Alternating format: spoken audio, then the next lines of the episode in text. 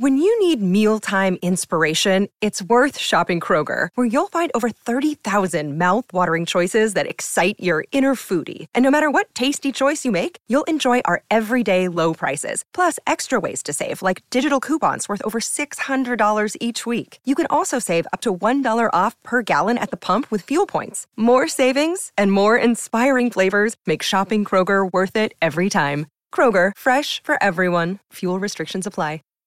Save big on brunch for mom, all in the Kroger app. Get half gallons of delicious Kroger milk for 129 each, then get flavorful Tyson natural boneless chicken breasts for 249 a pound, all with your card and a digital coupon. Shop these deals at your local Kroger, less than 5 miles away, or tap the screen now to download the Kroger app to save big today. Kroger, fresh for everyone.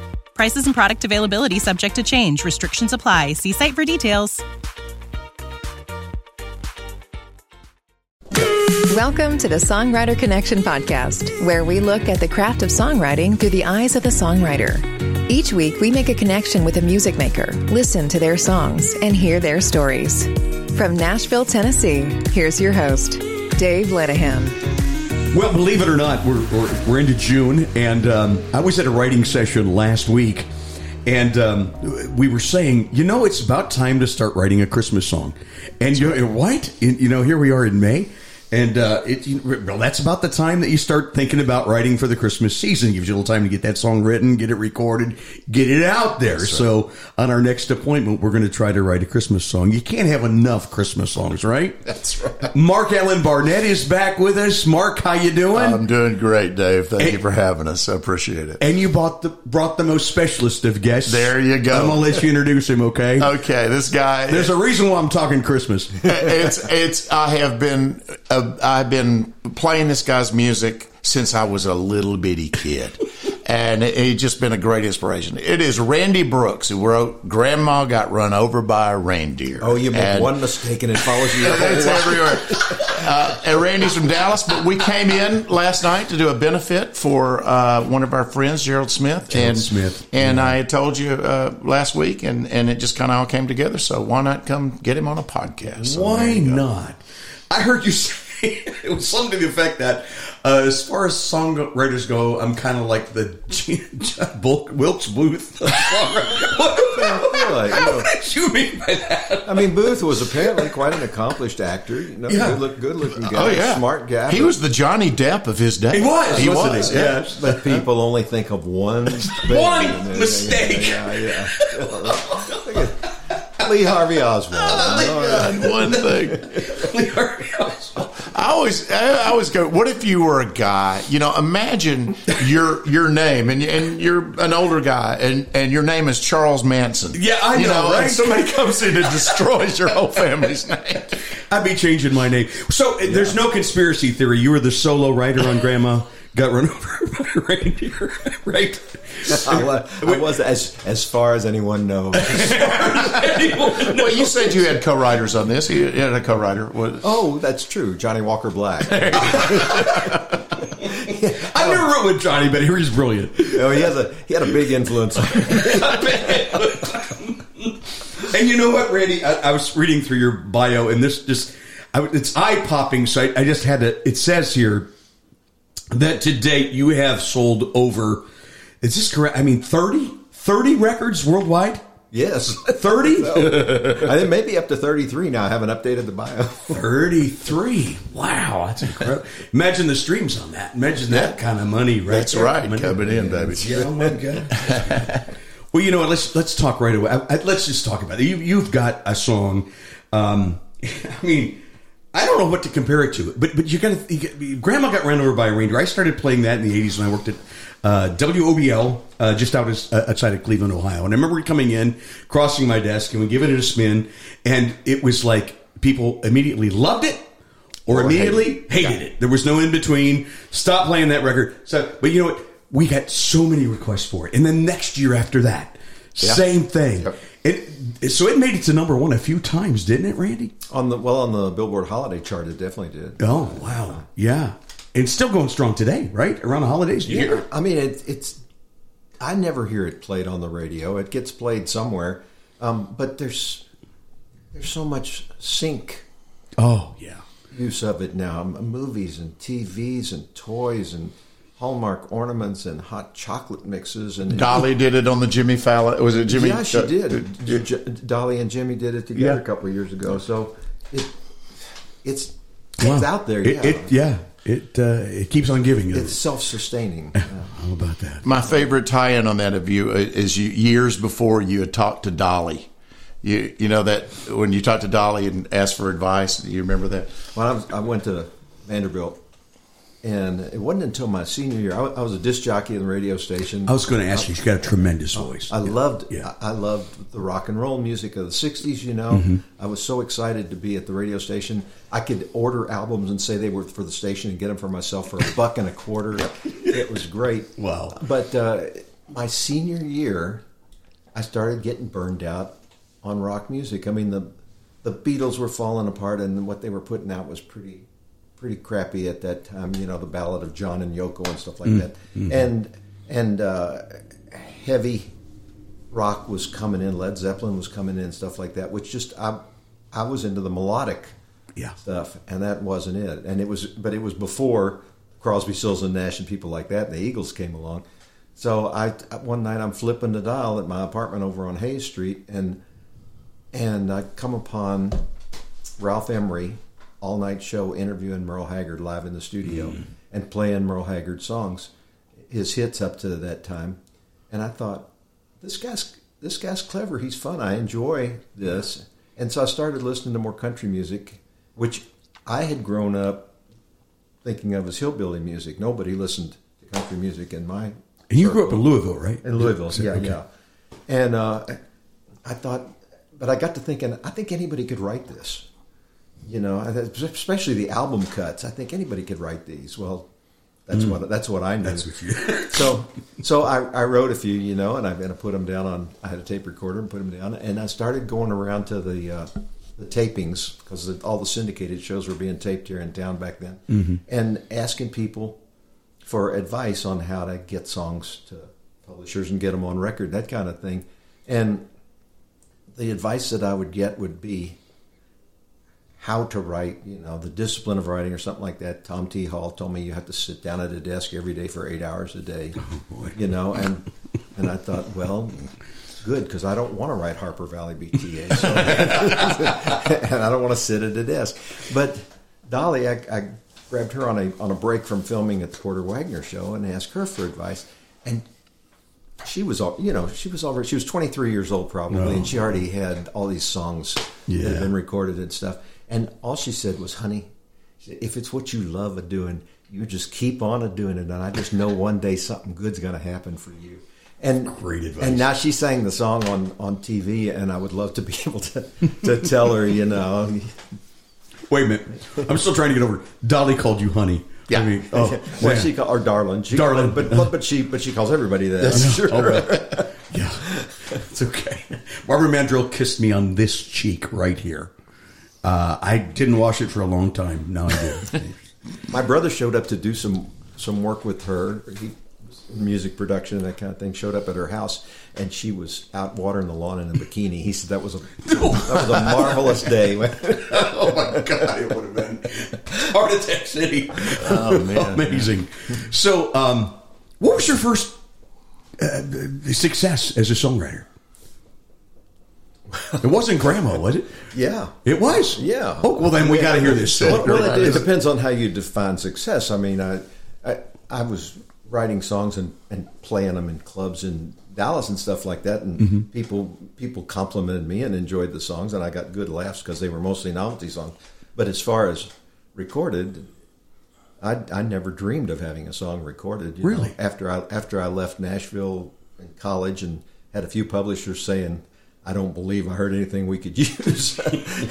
I thought, well, that's going to be the answer for the rest of my life. You know? Yeah. So you left Nashville and you went to, to Dallas. Uh, I did. I got a. Uh, I, I just walked into a summer job. A, a friend had me go home with him, um, junior year for spring break, stay with his family, and he, his family got. A, they borrowed a guitar from a music store downtown so that I could play music for his mother while she cooked dinner. Oh, And his girlfriend that he was dating at the time came over and she heard me and she said, You know, I'm going to be working this summer at a new dinner theater that's opening up here in town, and they're going to have a bunch of waiters that are going to do a Christy Minstrel type of show before before the play, and I think you'd be good for that. So I auditioned. I I got the job. You know, knew nothing about Dallas. Went down there, and after after three months in Dallas around the women down there, I couldn't wait to get back, and I've been there ever since. Really? Wow. so that's home today. I, I wanted to go back so badly that when when the summer ended, I, I went to Louisville home to get my suitcase and, and go back to Vanderbilt. Mm-hmm. Well, I'm, I'm on the flight from Louisville, that short flight from Louisville to Nashville, and they announced, "Welcome to American Airlines flight such and such, uh, service to Nashville with continuing service to Dallas." Just stay on the plane. I did. I did. I went in the went in the bathroom real quick. I combed my hair to the other side. I took off my glasses, sat in a different seat, and acted like I was asleep. Oh, God. And they came out before the plane took off, and I saw the flight attendants counting heads and stuff like that. But back, it wasn't as tight as it is today, you know. Mm-hmm. And the plane took off, and I went back to Dallas, and I worked for another week to make enough money to buy a ticket back to Nashville. And then when I got back here, American said, "Boy, you got here just in time because we were about to send your bag on to Central Baggage in New York." Oh, God. I got back here. I had no place to live or anything. I'd missed all of that, but uh, Wow. So you're playing in Dallas. Tell us about uh, first the writing of Grandma, how it got to where it was, and um, you know how, how how it got found. You know, and um, you know, start with the writing of it first, and I, the idea you had and everything. Yeah, I my role in the band I was playing in was novelty songs. Really. Okay. I um, that was not what I originally set out to do, but that's what I got a response with when I wrote the first song with punchlines in it. People liked it and they requested it, and other bands had me come sit in, so I wrote another one and you know two or three, and so one year. Christmas time's rolling around, and I was I was creating a background music tape for the restaurant where where my band played, Okay. uh, for them to run while the band was on break, and it was all Christmas music. And I got to thinking, you know, it's hard to come up with an hour and a half or three hours of Christmas music because everybody records the same songs. The world could use more Christmas songs. Really? So that that thought was lodged in my head, and one of the albums that I had borrowed to to use in my tape was a Merle Haggard album, ah. and he had this song called "Grandma's Christmas Card." And it wasn't a song really; it was a recitation. So this starts ah. out with this sort of mournful fiddle, mm-hmm. and Merle says, "Grandma's homemade Christmas card, long, long ago," and I, immediately I thought. Well, this is bringing the Christmas album down. We long, long ago. We know Grandma's dead. you know, so this is going to be one of those sad songs. You know. so you didn't kill grand, Grandma first? Merle- I mean, it- it's, Merle it's killed fair to her. say. Merle whacked her Merle whacked her first. I actually re- resurrected her. That's right. so, so I, I I got to thinking because I was a fan of Merle Haggard's, but Yeah. but not of that song. I thought, how should this song go? And so I started, got in bed with that night with my guitar, and I thought of other Merle Haggard songs to use as a template. And one thing you can definitely hear in Grandma, there's a three chord turnaround. Uh, before the each verse starts, and that three chord turnaround is, is right out of "If We Make It Through December." Okay. But there's uh, but there were a couple other songs too that I that I tried to use the, the structure of to give me an idea, and um, I thought, okay, how would Grandma die at Christmas time in my song? And Are we going to kill her? and then you know this this visual of her getting hit by a sleigh. So so I It really is funny. I mean, really. Hey, yeah. Grandma got run over by a reindeer walking home from our house Christmas Eve. What rhymes with Eve? I believe. Okay. So uh, that's, that's the easiest chorus in the world. And okay, now I need a verse. So I started thinking back on my earliest childhood memories of Christmas.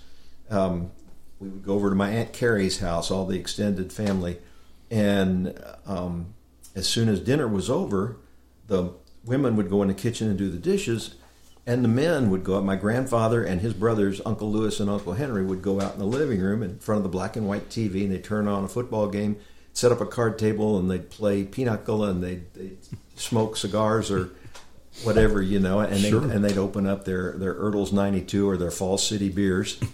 And so as I'm picturing this, I'm thinking, okay, instead of Uncle Henry and Uncle Lewis, let's just distill them down and make them Cousin Mel. That's right, cousin Mel. And my grandmother wore a wig that was a color not found in nature, and so I, I worked that in. And and I, I have a, a distinct memory of one night when she was leaving the house, and her wig was askew, and she was she was tipsy. She, she liked her bourbon. And are you sure you're okay to drive home? You know, so so that all worked its way into the song. It's uh, actually actually my grandmother. And you know, one of his uncles was Foster Brooks. You know, I read that. How about that? I loved Foster Brooks. he was so funny. He was Yeah. He, he put the family on the map. Another character to put into the song. Yeah. Randy Brooks is our guest with Marc-Alan Barnette. You're listening to the Songwriter Connection podcast. So, uh, you finished this song. Uh, Did you start playing it out right away? Uh, Yeah, because I I wrote it around I, I think it was November-ish or something, you know, right at Christmas time. So I asked the band, "What do you think of this?" And they said, "Yeah, go ahead and play it." And it it got a response in the clubs, not not as good a response as some of the other songs that I had written. But then mm-hmm. again, it al- it always takes a song a while to catch on. it does, yeah. Uh, but I, yeah, but and then once Christmas was over, there wasn't much point in singing it again. Although we were uh, summer that summer we were on a USO tour. We were in Italy and there were kids in the audience, and we don't have anything for kids. I said, well, what if we sing "Grandma Got Run Over by a Reindeer"? and I don't know. I don't know why you'd want to sing that for kids. I'm just trying to think. Go, okay, kids, we're going to kill grandma. Especially Italian kids. you know? So I remember seeing it then, but but it, then it wasn't until the following holiday season when I was playing out in Lake Tahoe, um, and my band had a three week gig that lasted from from Thanksgiving week up until the middle of December, and then we were supposed to head home to Dallas, and we loaded all our stuff in the van, mm-hmm. and the brakes had frozen, and we couldn't leave. So we had to go back and ask the hotel if we could check back in, you know, and, and get free rooms and move all our equipment back inside. And we said, Let, let's go down to the, the lounge where we were playing and hear the band that followed us in, mm-hmm. Elmo and Patsy. And, Oh, uh, really? yeah. And we had heard oh, we had heard a lot of talk about them out there. They were everybody would say you're our second favorite band that plays here. but Elmo and Patsy are the greatest. They were kind of a bluegrass Sonny and Cher act. She would put him down, you know. But uh-huh. they were very talented. They were funny. And they had uh, they had two side men as a four piece group. And we went in and sat down, and somebody told them that my band Young Country was was in the audience, and they they invited us up on stage. They said, "Let's close out the set, and we'll all get up and we'll just jam on bluegrass stuff, you know, that we all know." Okay. So we did. We got up on stage, and then somebody in the audience who was familiar with my band sent up a request for "Grandma Got Run Over by a Reindeer," ah. and I wasn't going to do it because I thought, well, you know, that, that's not why we're up here. And they said, "No, no, go ahead, do it." So I I sang it, and as soon as the set was over, at the side of the stage, they said, "Hey, that song would fit perfectly with the type of show that we do. We got it. We've got a cassette recorder in the dressing room. Would you come record it?" And so I, I put it on cassette form. I've got I've got a photograph from the dressing room of that, of that Really? night of us sitting there. Yeah. Wow. And I was so excited just to think that another band, when I was not in town, would sing a song and mention me as a writer. I thought, well, that makes me legit. You know? You're a songwriter Yeah, now, man. Yeah, Yeah, yeah. slightly legit. Yeah. And I did not. No, I was totally surprised in February when all of a sudden a package comes in the mail, and they've gone into some studio here in Nashville and they've recorded a version of it with a little band. And I didn't know they were going to record it. And they said, We're going to put this out on a, a 45. You young folks out there, a 45 was this vinyl circle that you used to put on a turntable. and Little play record, music. big hole. yeah, yeah, absolutely. and um, we're going to sell it from our shows. They they had some albums that they sold from the stage at their shows. They played a lot in the casinos, and they played a lot in uh, harvest festivals out on the West Coast. Right. So here's this 45 they're going to sell from the stage. And now I got even more excited because my name was going to be on a record label under the title of a song. And that was Parentheses, super a cool. songwriter. Yeah. On the, on the Oink label, my Oink but, but that's okay. and and so they uh, they did, and somebody took one of those records into San Francisco and gave it to Gene Nelson at KSFO, who had a huge listenership. He he'd been on the air for a long time. In, in '66, he emceed the Beatles concert at Candlestick Park, their last their oh, last Oh, wow. concert. You know, Oh, man, big time. so, yeah, he was a big deal, and he decided for a lark, you know, to put it on the air. And just as you were describing, he said he he played it one time, and the phone rang off the Yeah. hook with people saying, "Don't ever play that record again." but he said an equal number of people called in and said, "Hey, my husband." Was in the other, out in the yard and he didn't get to hear it. Would you play? Would it you play it again? Yeah, that's what we get. That's it. Yeah, and you, but hey, the thing is, you got a reaction. Yeah. you know, people Good, good or bad? good or bad, the, the lines would light up. No, You no know. such thing as bad press. Yeah, no, absolutely not. So it started on the West Coast in San Francisco. It did, and it might have never gone any further than that. But because of the people calling and arguing about it, you know, and then Elmo and Patsy played at, at a place out there, and they got picketed by the Gray Panthers. Can you imagine? I bet you're kidding. Well, well, that just makes it bigger, right? yeah. So, oh, so the San Francisco Chronicle writes a story that it's the it's the whole top of the fold in the entertainment section in the Chronicle. Wow. About this song and about the reaction and all of that. Well, the, the wire services pick up the story. Sure. Because at Christmas time, everybody's looking for human interest things and holiday theme. So UP, UPI, UPI, and AP, AP. sent it all over Yeah. the world. Um, I'm back out in Lake Tahoe. It's a year later, and in my hotel room, somebody called and said, "Quick, turn on Channel Four from Sacramento." And the, they were doing a story on the six o'clock news about Grandma got run over by a reindeer. And when the story was over, I flipped over to a San Francisco station, and they were doing a story. Oh man, And I it's blowing up. I picked up the phone and I called my parents and I started telling them I was so proud of myself. I hung up and I didn't remember till the next day that it was my dad's birthday.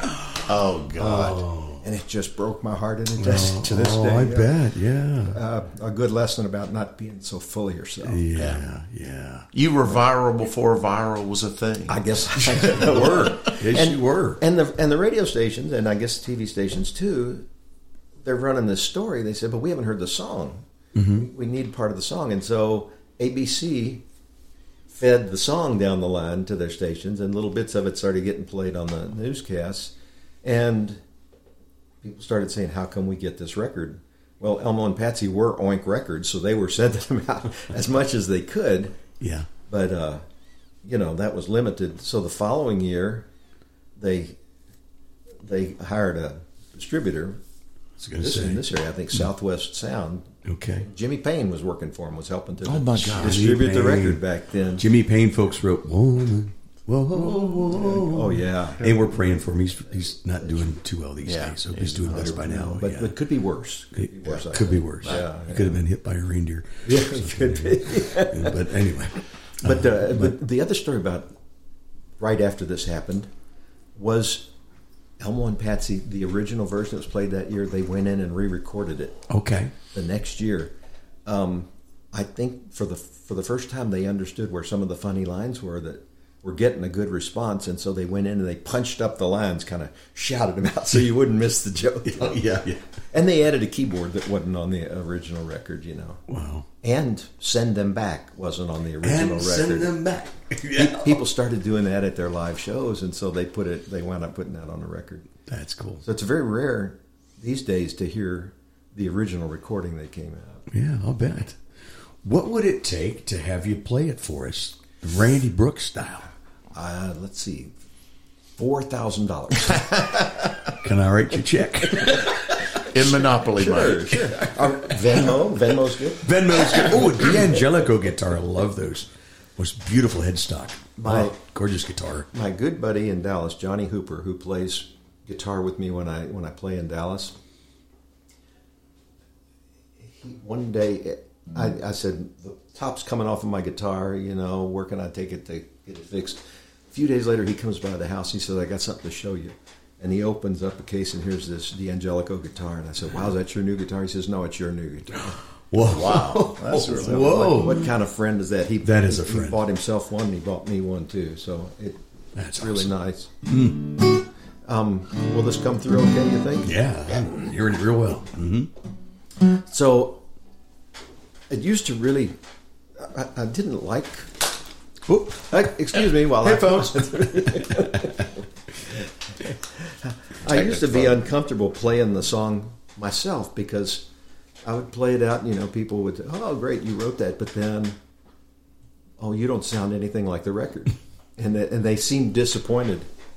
But I've, I started coming to Nashville about 15 years ago, I guess, and playing writers' things, and and learned that telling the song behind, uh, Uh, telling the story behind the song. Oh yeah, You know, then people dig that. yeah, then people were really interested in hearing the writer sing it, which mm-hmm. I understand. So, so now I'm don't feel so bad about it anymore. Still one of my favorite things in Nashville to hear the writer who Yeah, wrote the song right. do Oh, the my song the way they meant it to be Yeah, interpreted. yeah. Yeah.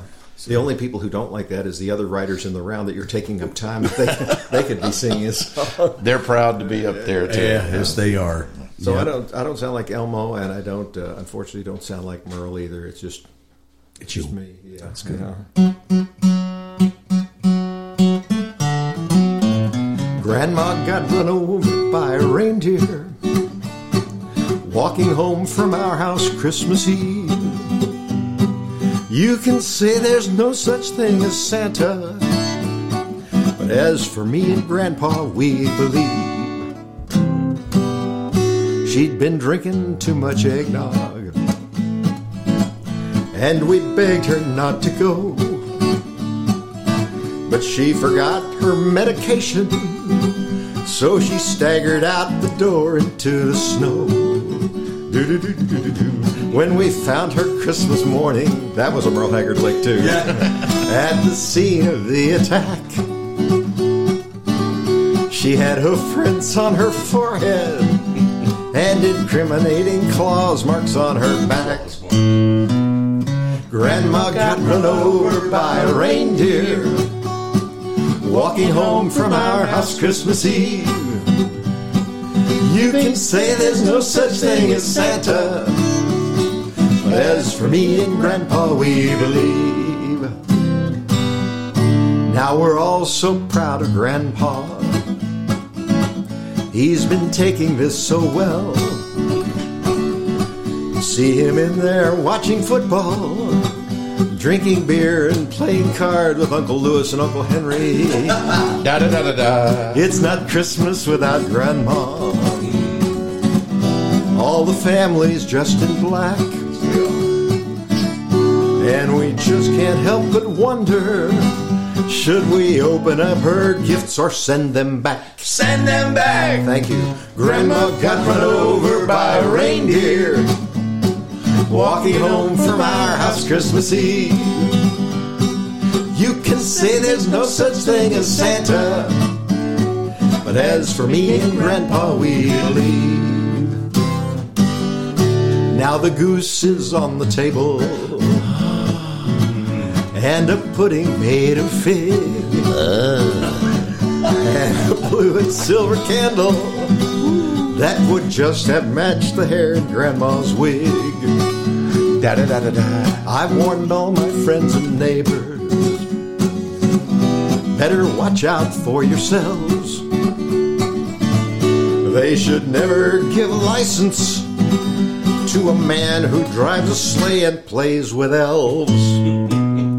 Grandma got run over by a reindeer walking home from our house Christmas Eve. You can say there's no such thing as Santa. But as for me and Grandpa, we believe everybody now. Grandma got run over by a reindeer walking home from our house Christmas Eve. You can say there's no such thing as Santa. But as for me and Grandpa, we believe. You can say there's no such thing as Santa. But as for me and Grandpa, we believe.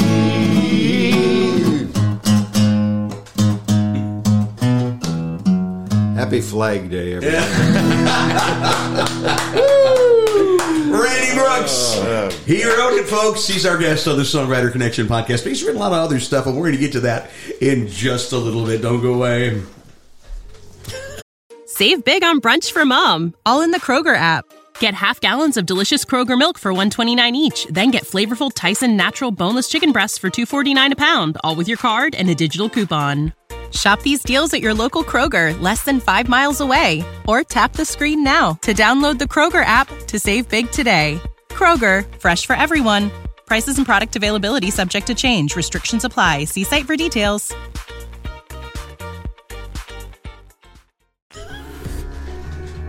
You're listening to the Songwriter Let's do, Connection, connecting with music makers and hearing their songs and stories. Now back to the show with your host, Dave Linehan. We're back with Randy Brooks, who wrote Grandma Got Ran Over by a Reindeer, and, and Marc-Alan Barnette is with us. Before we go further, Mark, um, how about a brief commercial? Let's talk about Mark Allen Tours. It was really cool because last week, as we were recording this, we had a gentleman visit the area from uh, South, South Af- Africa. South Africa, yeah. Uh, Jean um, uh, Casey. Casey, that's Great right. guy. He took your tour. He did. Because he heard He about did. it on, on the Yeah, podcast. that's right, yeah. So talk a little bit more about your tour, what you do. Well, what I do, I call it a tour because it's through the past, the present, and future of the writer or the participant. There are different people, different ages. Mark Monroe has been over here, Yes. with for Brianna Faith, the artist, you know. Yes. and and basically, I try to listen to as much of their songs as I can. With with uh, Jean, he had written probably 25 songs. We went through about 12. And with most writers, we kind of fall into a pattern. We kind of write the same song over ourselves. And, and with somebody from another country, a lot of times they may be saying something that does not translate. They use different phrases, different terminology. So try to go through to help them get a, sim- uh, a handle on where they are in the overall scheme of things. Then I explain things. Uh, People that come into Nashville, there's no real instruction book of how to do Nashville. There's no uh, where do you go. You know, he had gotten a lot from, and your your podcast is just amazing because it helps people kind of get a game plan. All right, I'm coming because we are now. I, I, always I, I always talk about this uh, in relation to golf. It's like we're all golfers. We're millions of people, millions upon millions upon millions of people trying to figure out how to learn this game, how to get it playing against themselves, you know, Oh, spending yeah. billions of dollars. And people do that with songwriting. They come into Nashville, they want to go to the Bluebird, they want to go to the Grand Ole Opry, and then people that want to play.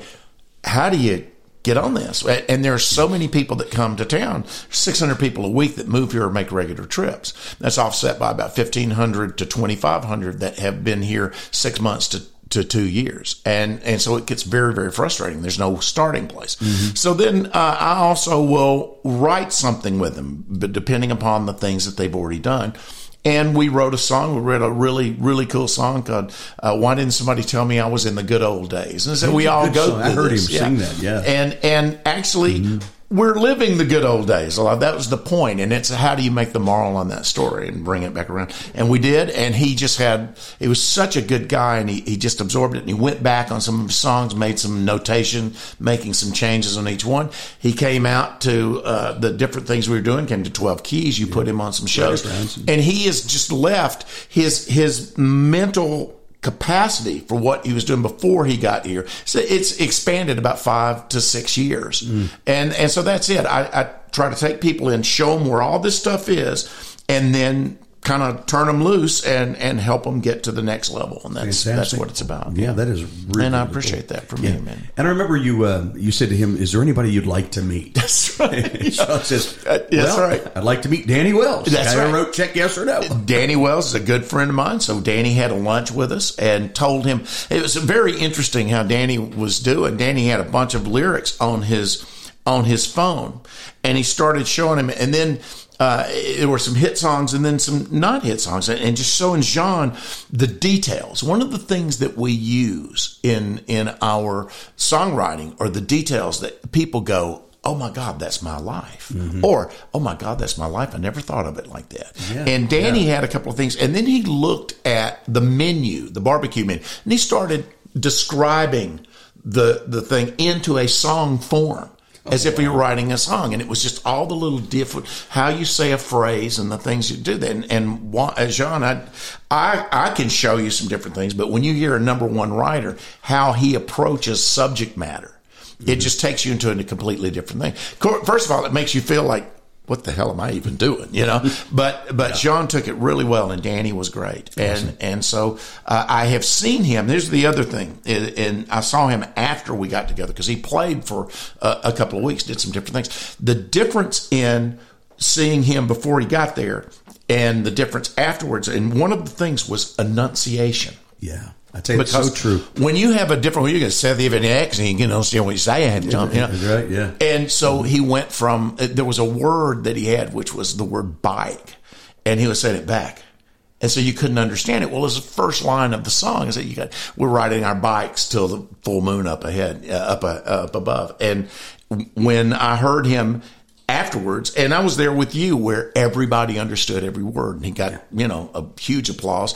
And then that brought people like Greg Matthews and other people wanting to write with him because mm-hmm. they could understand what he was saying. And it was, sure. the song turned out real well. Really good. And, yeah. and so that's kind of the point. How do you make all of these little details work in your favor? So yeah. I was so pretty You're talking about performance too. And that's, and that's, really that's right. Yeah. Yeah. It's that's performance. Awesome. It's networking. It's business, understanding the business. We're in a real world. I mean, we we've been talking about this, about how many people are doing this now. Mm-hmm. And we, we uh, Randy and I were talking about your podcast and about how, you know, the world of podcasts now, there are so many. How do you yeah. make your stand out? How mm-hmm. do you relate to your audience? And there are audiences for everything. Now. Yes it's true. You know, mm-hmm. and and so I just I'm real proud of you, and and well, thanks, and that's what we're here for. Done so. having fun with this, and yeah. uh, it just blows me away the response that we're getting. That's really so. Cool. To find out more about the tours, it's marcalanbarnette.com. Dot com M A R C A L A N B A R N E T T E dot com.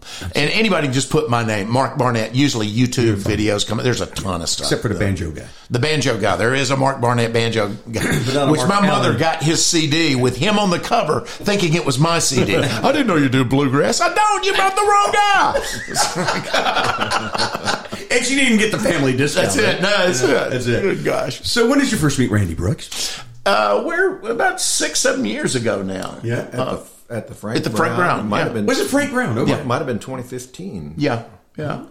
And, uh, and you see, this is a funny reaction that he always gets by experienced hit writers. Uh-huh. And they'll come up and they'll want to have their picture taken with him because they yeah. all go, I didn't really think somebody wrote that song, you know, and and he's a celebrity among oh, celebrity yeah. writers. It's kind of interesting. It's so true. Yeah, I, I, remember you were in the lobby of the Flora-Bama. It was I was getting ready to leave. I stopped by to pick up my check, and you were there with a whole bunch of women dressed in elf costumes.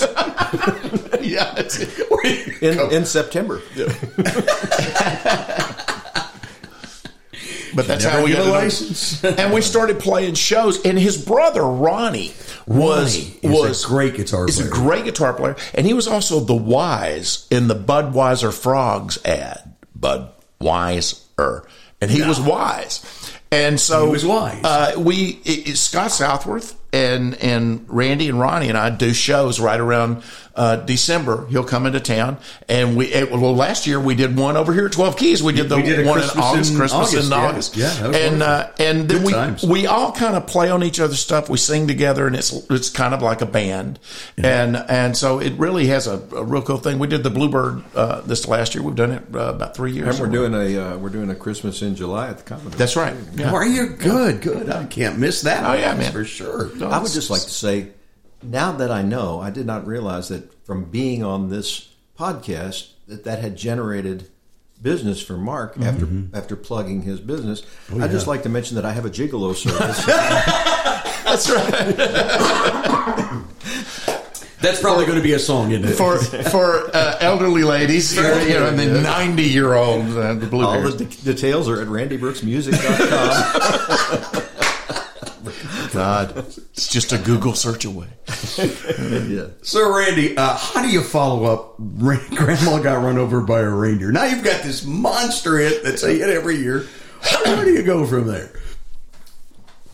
Apparently nowhere. oh, come on. You've written lots of songs come since on. then. Oh, I have. I, you know, the first thing, of course, was once it started getting played on the radio, uh-huh. um, somebody said, "Well, you need to sign with a performing rights organization, Yeah. and you need a publisher." Oh, by the way, I know a publisher. My dad's a publisher. So, Oh, yeah. So, uh, which I was thrilled because I'd been Not turned- your dad, No, no, yeah, yeah, Yeah, somebody else, yeah, I had been turned down by publishers, and I thought, well, you have to have a publisher. So I was really excited. I I had no idea at that time you could be a publisher. Um, so I just signed with uh, with um, Patsy's dad had a publishing company out of Fayetteville, Tennessee, Okay. and they were with SESAC. Okay. So I signed with SESAC and I came up here, and uh, Diane Petty, wonderful woman who was the, the head of SESAC in Nashville at the time, had been with I think Warner's before that, and she said, you know, now doors will open to you as a result of this, or can open to you. She said, but you need to be up here, and I'll set you up with these different people to to co-write with and stuff like that. Well, I had no money to move to Nashville. Mm. I I was living from hand to mouth basically, mm. and I was not one to live out of the back of the car. Also, We didn't have Zoom either. You couldn't Zoom back and forth. no, no, no. And friends, I had friends that I played music with. I, I had um, ex girlfriends that I hoped might become reacquainted with, and that mm-hmm. kind of thing. So I mm-hmm. just thought I just can't see me moving, and and that that I guess you could say was a turning point too, or or not a turning point, because I I gave up that opportunity, went back home, and I I didn't really work real hard at writing. I was so excited by following what was going on with this song. Mm-hmm. Um, but probably the next the next thing that I recall happening was after a couple of years, I got a phone call one day, and it was Elmo and Patsy, Yeah. and they said this single is doing so well. Uh, They still didn't have a label; they were still with an independent distributor, you know. But they said we're going to do an album with Grandma's a title cut. Wow. And do you have any other Christmas songs? Ah. and that you'd like us to listen to. And I was like, no, but can I call you back in 20 minutes? We'll get right on it. yeah, yeah. Yeah. And there was a, you know, I thought, oh my gosh, the first one, I was so lucky with that. How am I going to miss a chance to have another song recorded? So I ran out and sat down at the piano, which I say is always interesting because I don't play the piano. and and I and I started, you know, beating my head against the wall, going, "What hasn't been written about already at Christmas time?" And uh, Christmas trees, poinsettias, Santa Claus, you know, and I thought poinsettia is the only thing Poinsettia. that I could think of, and so I also thought this song is getting played for children, and and I mm. was embarrassed about that, Yeah. because I wrote it to sing in bars, and the the line you can say there's no such thing as Santa. I I didn't want kids to hear that. Well, now they sing it all the time, and it's no big deal. So I thought I'd like to write a song that apologizes for that. That's more of a kid oriented song. Hmm. So I, I wrote Percy the Puny Poinsettia, and I had I really had Charles Schulz in Yeah. Uh, mind, a Peanuts kind of thing, you know, a little story about a, a poor poinsettia that nobody wanted to buy and then got bought on Christmas Eve and taken home. Oh, that's wonderful. And they, I, I sent it off to them, made a little tape, sent it off to them. Thought, well, they're going to laugh this one, you know, right out of their house. Well, they recorded it. and They put it on the album in the second position right after Grandma. Wow. And the flip side of the flip side of their independent record was a song Patsy had written. Well, when when Epic Records picked the thing up, I knew the single was coming out, and I went to the record store in Dallas, you know, hoping to find find it. Mm-hmm. And here it was. They had a rack of, of Grandma right there by the cash register, so that everybody could find it. It had a picture sleeve on it, you know, big Oh, Point deal. of sale item. Well, that's Uh, great. Grandma got run over by the reindeer, and on the back, it's and on the bottom it said "backed with Percy the puny poinsettia." They It was the flip side. A side and B side. Yeah. Wow. So, uh, you know, I always say it's my million seller nobody knows about because the the single sold a million, the album sold a million, and, and that song. That's is what I was going to ask. If there's any uh, data on how many copies of that were sold over the years. Uh, you know, I've seen Elmo say 11 million. I Ah. I don't know because first there was the original, Mm-hmm. their version of it, and then it got put on so many Compilations. Yeah, yeah, Over the over the years, I got, I've got a gold record on the wall for six million sales of now that's what I call Christmas. So that alone, you know, was a biggie. My, Wow. My wife, by the way, is a native Spanish speaker. English was not her first language, so she would she would always get excited when we would get the news. She would start telling her friends, um, "Grandma has been put on another." Copulation album this year. Yeah. and there's an animated special on it. Oh yeah, Yeah, there's an animated special on Oh, grandma, it. right? So did they do it in different languages too? Is it b- been out there in a lot of different Uh, the, the, the, the song? Yeah. Uh, I, it came out early on in Finnish. and Wow. I got a copy of that single. Um, I know it's been translated into Spanish. I don't know whether it's been actually released or not. It's been translated into Luxembourgish. Hmm. There was a version down in the Caribbean a long time ago. I don't know whether that was in English or. His or- grandma got run over by reindeer. Still Mom. drums. Steel drums. I was just that, I can hear thinking we, we were talking. We're gonna he's gonna go re-record it for himself, and I was thinking, boy, that would be one of those songs. Have you seen the the rock bands that now have done symphonic versions like AC AC/DC Yeah. with an orchestra? Yeah. that, that- that's- that'd be an interesting interesting you know forty piece orchestra playing uh, Grandma Got Run. Over. Ranheim Steamroller. There you go. Very good. It, I, and I also um, there was a Name of the episode right there. Random steamroller. I love it. so, so there was a, a newspaper article. I, I get I get these Google alerts when Grandma's mentioned in the press. You know, Right. And uh, You do? Wow, that's good. yeah. So Yeah. last last holiday season, there was some woman at some festival up north that was that was singing it half in German and half in English, and she said she got the idea from a German version. She heard. I, I didn't know there was a German version, so I went online and looked, and there was a there's an a cappella group. I don't know, like Home Free here or, or something like Yeah. that, you know, and all in German and a wonderful Yeah. version of it. Really upbeat and clever and choreography. Oh wow, wow. Home Free, the, the country a cappella band, uh, did a really nice version of it on a, on an album of theirs, and I finally got to go see them in December for the first time. Wow. And they gave us Did it? VIP tic- tickets and seats and stuff like that, and introduce me from the audience. But they they do a great job. I've never understood why anybody would want to cover this song once you've heard the punchline. Um, and a lot of people have covered it, and it comes out sounding just like a cover version. Yeah. Tell them about the school that did the the play that you went to. see- You, you were in Georgia. You remember? Yeah, and I, I, I remember it's, I don't know if it's Columbus, Georgia, or there's a Cleveland, Georgia, because I almost went to Ohio by mistake.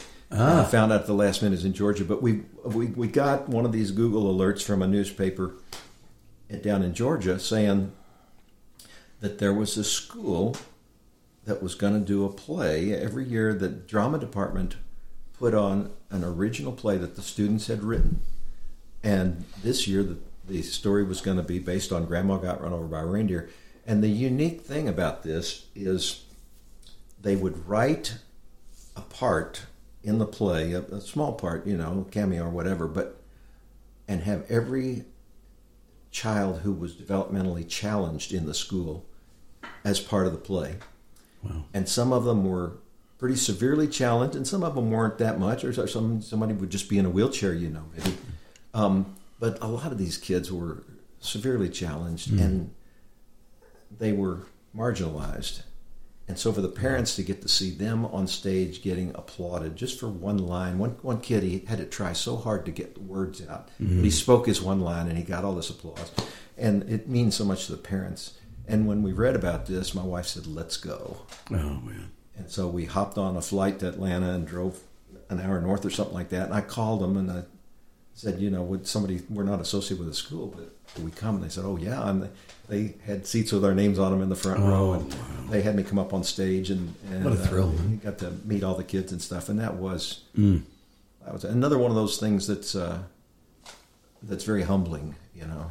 Wow. Now he has another story that is. He's got a million stories. I love him. And sorry if I've taken No, no, that's what I'm glad But to hear. Oh, is this the one about the, the nymphomaniac and the chocolate Not that one. Not No, that one. That's no. Decades before, decades before, he was an actor. He was in The Music Man by Meredith Willson, and Meredith Willson visited their cast. Uh, wow. the the play, the musical, The Music Man. came to, came to see the show. Yeah. And at the uh, at the after party, he played the piano for us and he visited with us. He was just nice as could be. Wow. And I went up to him, and my big conversation topic was when the Beatles recorded "Till There Was You." What impact did that have on your royalties? well, now I know you don't ask Anybody about about money? his royalties. Money. he quickly found someone else to talk to. Shot it through the roof. But guarantee. but I, but I really was curious because here's a guy that you know, huge Yeah. hit musical that's produced all the time, big hit movie con, uh, soundtrack albums, and and the song was a hit. Aside from that, but what impact does a group like the Beatles recording your song have to do? you know? and did it on the Ed Sullivan Show, didn't it? Didn't they do it on? yeah, they did. Yeah, that on the first Sullivan broadcast. yeah. Wow. I've wondered about uh, Buzz Cason here in town that uh, co-wrote a song called "Soldier of Love." So, and the Beatles sang that on the BBC. And years after they broke up, those those tapes were released as a CD. You mm-hmm. know, Beatles live at the BBC. Yeah. And I just wonder if he woke up one morning with a truck pulling up outside the house with you know buckets of money. I'll tell you the first celebrity interview I ever did. I, will never forget. This was my 22nd birthday, and Tom T. Hall was playing our county fair, and they sent me with a recorder, and he was just a great. But put we're on the bus. He goes, "Oh, it's your birthday! Hey, make him a seven seven, And we just sat there in his bus and got loaded. But he, I remember him telling me the impact uh, that Harper Valley PTA had on his career. He said once they made it into the movie. Oh, wow. said, I didn't have to work a day in my life. Right. Uh, that's it. You know, and I always thought, oh, songwriting's cool. I want to do songwriting. Reminds me of a question somebody said uh, when back when Don McLean came out with American Pie, and they were they were interviewing him. You know, I said, "What? Okay, what does American Pie mean?" He says, "It means I never have to work a day in my life." So there, you know, it's funny. Here we are talking about iconic songs, Yeah. and we're in the room with a guy who That's wrote exactly one, right. You know, Right? oh heck yeah! I have to whack him I'm around telling you, you got to. But I mean, really, those there's a song right there that is stand, stand it's stood the test of time. That's right. and it's still coming. It's still impacting people today. It's still funny every time I hear it. Every time. every time. And truly, I did not know what my life would be like today mm.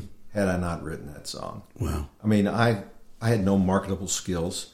I I had already written Grandma, and it just hadn't started paying off a whole lot yet. And a, a couple of years later, I was dating a girl, and she had kids, and I thought, well, I'm, I'm going to need to get a steady job, you know, if I want to go further. So Yeah. I took a job, a crummy job with American Airlines um, for an hourly wage, but I got insurance and benefits and flight benefits, and Yeah. 30 years later, I decided to retire from it. I, it was supposed to be only until I decided what I wanted to do with my life, but I never never did anything. Um, so that was my day job, and it enabled me to fly around and play different places if I wanted So to. was here, know. isn't it? That's fantastic. Wow. Yeah. What a So story. It was a good deal. But but really, otherwise, I would have I would have probably been an hourly worker, and I'd probably be Hmm. dead up to my nose, you know, because I would have never been able to really make ends meet. Wow. My dad was a uh, was a jeweler. I didn't want to take over the jewelry business. Uh, Really, coming out of college, the thing that I was thinking about the most was disc jockey because I loved the campus station. I thought that'd be fun Got a tremendous voice too. even though I'd have to move to, you know, to probably small town Texas or something to get started in a small market. Um, but then, as I moved to Dallas, I started networking with, with musicians and found out, oh, you can actually make a living doing this. Not a not a great living, but you can make a living, and you can get to go to ski areas in the winter to play, and you know, and the beach in the summer or whatever. Oh yeah, baby. It was pretty cool until Pretty cool. till I got a little older. And my dad, just before he passed away, was in the hospital, and I, I went to visit him, and the minister was in there with him, and he introduced me to the minister. He said, "This is my oldest son, Randy." He says. We're so proud of him. He's 34 years old and he just got his first job. Oh, Thanks, Dad.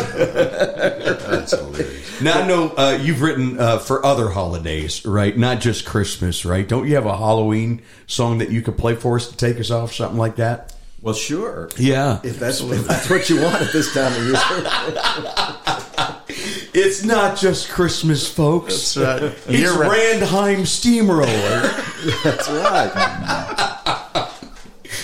Oh my gosh. And the new CD, if if I ever if I ever get it finished, is going to be Ranthology. Anthology, I like that too. Beautiful. You don't have to do that. Whatever, whatever you feel like Oh, doing. but that, that's fine. It, it's a uh, it it actually is a Christmas song. Really? I um, the story behind this one is uh, it was five days after Halloween, I think, and in, in Dallas that means it's still in the mid '80s. And I was out in the front yard uh, cleaning the candy wrappers off the, the lawn that were still left over from Halloween, so that I could cut the grass and shorts, you know, and flip flops or whatever. And when I walked back in the house, my wife had the radio on, and I heard Brenda Lee rocking around the Christmas tree. It's November 5th. So I thought, oh, this is some sort of joke or promotion the disc jockey's doing. And uh, listen, there was no disc jockey. Another Christmas song came on, and they had already started the All Christmas, All the Time station. November 5th. Wow. And that just got under my skin, and and it stayed under my skin all the way up till the day before Thanksgiving. And I, we were at the, the big mall in Dallas. Well, there's lots of big malls in Dallas, but the, uh, the ritzy one. And everything was so decorated for Christmas, and I'm still ticked off. And I walked around the corner, and Nordstrom was not decorated for Christmas. They had their windows covered with butcher paper, and and the art department had drawn a horn of plenty and a turkey, and you know, There you go. a framed sign by the door that said, "Our store will be decorated for Christmas on Friday, November 27th. We believe in celebrating one holiday at a time." I love it. That's great. I did yeah. too, and I went home and I sat down immediately, uh, like Tom T. Hall would have done.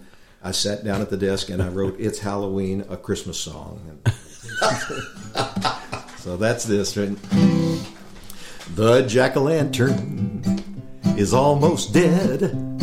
The trick or treaters are all in bed. I'm weary too, but duty calls. Let's nog the eggs and deck the halls. When midnight comes on Halloween, we'll change the orange to red and green. We've heard enough of Monster Mash. Bring on those deer that dance and dash. It's Halloween. Let's hang the lights, chop down a tree, play Silent Night. It's Halloween. No time to waste. Christmas will be here in 55 days. Oh, yeah. As soon as all the ghouls have gone, we'll place the manger on the lawn. Where shall we put the wise men three next to that werewolf against the tree? There used to be another holiday late in the fall, Thanksgiving Day. No one remembers what that was. Perhaps the birthday of Santa Claus. It's Halloween. It's Halloween. Let's hang the lights. Let's hang the lights. Chop down a tree. Chop down the tree. Play silent night. Play silent night. It's Halloween. It's Halloween. No time to waste. No time to waste. Christmas will be here in 55 days. Now on December 25th, we'll wake up early. We'll open gifts. And when we're done, about half past nine, we'll all start writing Valentine's. Our one complaint, we Christmas geeks, is that it only lasts eight weeks. When next year comes, we think we may start decorating on Labor Day. It's Halloween. It's Halloween. Let's hang the lights. Let's hang the lights. Chop down a tree. Chop down a tree. Play Silent Night. Play Silent Night. It's Halloween. It's Halloween. No time to waste. time to waste. Christmas will be here in 55 days. It's Halloween. It's Halloween. Let's hang the lights. Let's hang the lights. Chop down a tree. Chop down a tree. Play Silent Night. Play Silent Night. It's Halloween. It's Halloween. No time to waste. No time to waste. Christmas will be here in 55, 55 days. Christmas will be here in 55 days. Come, Igor. Time to hang the stocking. yes, master. Fantastic, Randy Brooks, our guest. I'm going to get started right after Fourth of July this year. There you go. That's me about right. About right. Randy Brooks has been our guest. Marc-Alan Barnette, too. Good to always have you here. Thank you so Uh, much. and we're looking forward to joining you again real soon. Every Wednesday we publish. Find us on YouTube. Like us and describe, uh, subscribe, describe, subscribe, whatever you want to do. Hit that check button, whatever. And thank you very much for spreading the word about Songwriter Connection podcast. Randy, Thank you, thank you Dave. so much. So good to talk you, to you. Great pleasure. Thank you for listening to the Songwriter Connection podcast. Find us on social media at Songwriter Connection. Also, listen to Dave Lanahan's Nashville Connections radio show. It streams live every Friday morning on WOBL and WNOI. Look for us on Facebook and YouTube. See you next time on Songwriter Connection.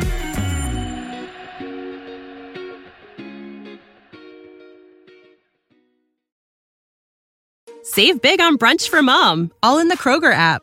Get half gallons of delicious Kroger milk for 129 each, then get flavorful Tyson natural boneless chicken breasts for 249 a pound, all with your card and a digital coupon. Shop these deals at your local Kroger, less than 5 miles away, or tap the screen now to download the Kroger app to save big today. Kroger, fresh for everyone. Prices and product availability subject to change. Restrictions apply. See site for details.